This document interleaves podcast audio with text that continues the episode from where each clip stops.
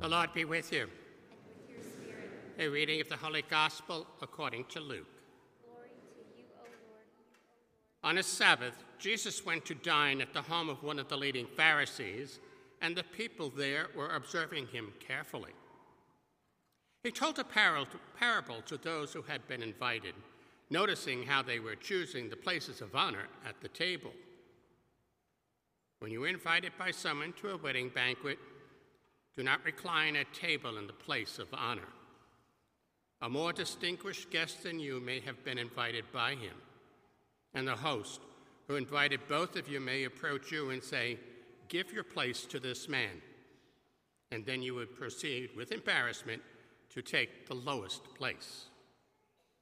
Rather, when you are invited, go and take the lowest place, so that when the host comes to you, he may say to you, My friend, move up to a higher position. Then you will enjoy the esteem of your companions at the table. For everyone who exalts himself will be humbled, but the one who humbles himself will be exalted.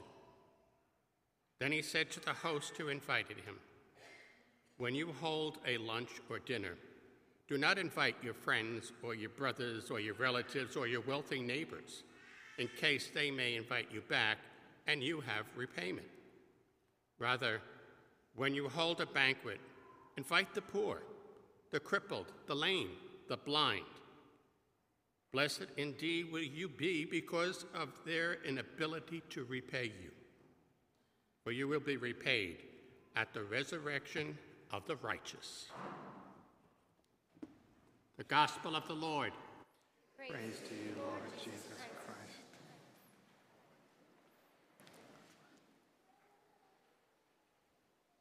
The Lord be with you. The readings today, the first reading in the Gospel, talk about humility. So I thought I would give a homily about humility, which uh, probably doesn't sound too interesting, I'm imagining. So we'll try to actually make it a little interesting. Of all the virtues, when you go through seminary and you have to study them and make definitions, the, the differences in different virtues are usually not that interesting, but humility actually, uh, it's, um, well, it's kind of amazing what it actually is. If you were to define it right now, or to ask you to stand up and define for us what is humility, we'd probably have a lot of different answers.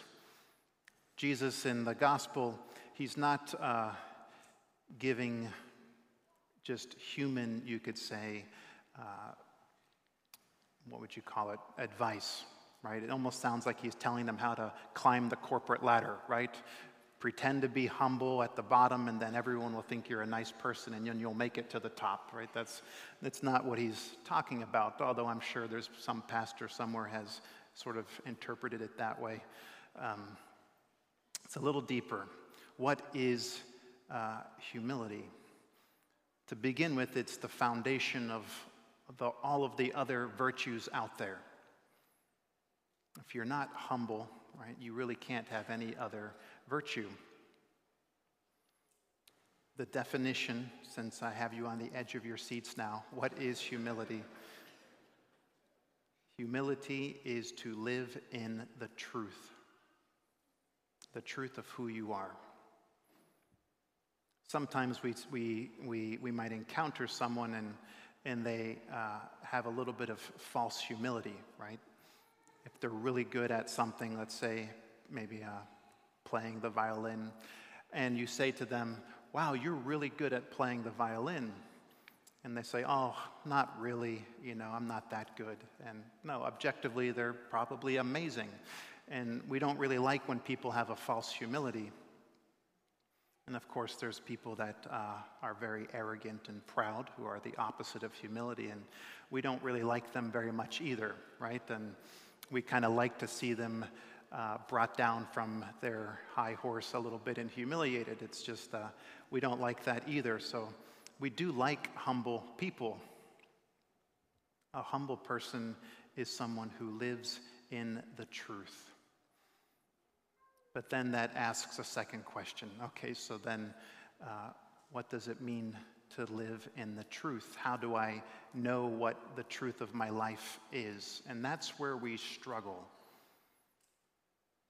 As a culture, we often prefer to not have to worry too much about those things. If there's a problem in your life or something that's kind of nagging you in the back of your mind, it's a lot easier to just sort of uh, push it to the side, to kind of hide it in the fog, you could say, and not really think about it, because thinking about it bothers me. So I'll just sort of go through life without worrying too much about uh, really what is the truth of my life.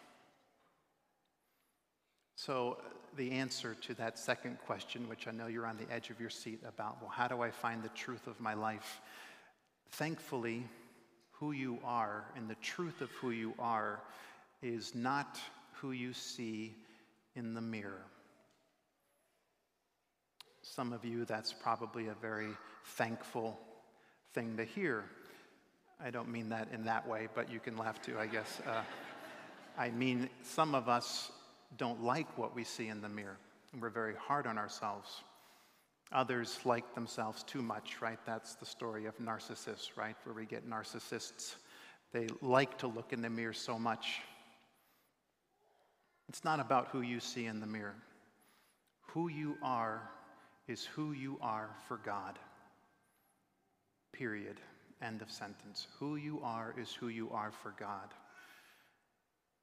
And that is so beautiful because our baptism, the most beautiful truth of our life, tells us that we are children of God, who is a loving Father. When He sees you, He likes what He sees, and He loves you.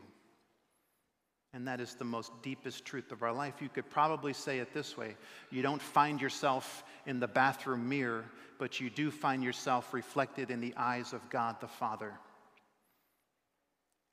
And how do you see that reflection? Where can you go to see the eyes of the Father? Well, the answer to that is to make sure you spend some time in prayer. Whatever type of prayer you like, wherever you like to pray, however you like to pray, but to give God some time in the quiet of your heart to be with you. The more you spend in that activity of prayer, the more you're going to discover who you are in its deepest meaning. And that leads to a deeper love for God, and it leads to a deeper humility. We don't have to be more or less than who we are. And so I think Jesus' message today, he's asking us to be humble. He's also a little bit, you could say, uh, for Jesus, I think he loves when we open ourselves to him in prayer. Right? Humility also brings us close to God. The one vice, you could say, the one that's the worst of all of them, it's not sins against the sixth commandment. The worst vice is pride. Because pride is to say, I don't need anyone but myself. I don't need God. I don't need anyone. And you're just stuck with yourself forever. That's the worst vice we could have in our souls because it's the one vice that pushes God away. So, my brothers and sisters, this evening, let us take to heart these beautiful words of Jesus humility, that beautiful virtue of living in the truth, and the truth will set us free. In the name of the Father, and of the Son, and of the Holy Spirit, amen.